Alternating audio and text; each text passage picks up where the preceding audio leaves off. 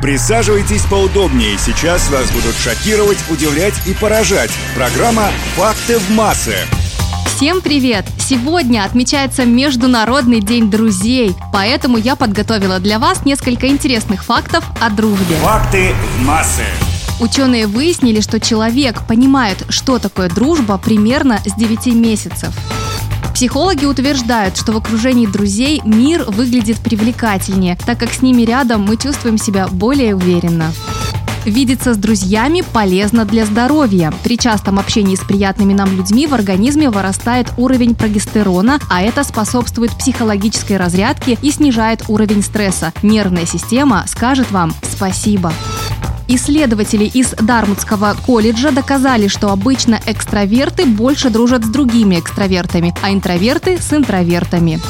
Люди, родители которых в детстве общались с большим количеством друзей и знакомых, по статистике живут дольше, чем те, у кого родители пренебрегали дружбой с другими людьми.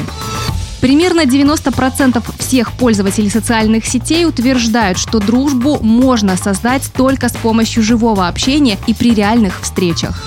Французские ученые обнаружили, что даже акулы умеют дружить. В стаях некоторые особи все время держатся вместе, а кого-то из стаи, наоборот, избегают.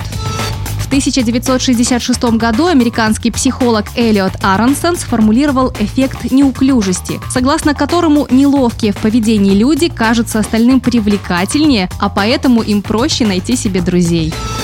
Чем человек образованнее, тем меньше у него проблем с общением. Статистика гласит, что те люди, которые не получили никакого образования, кроме школьного, чаще других испытывают недостаток в общении с друзьями.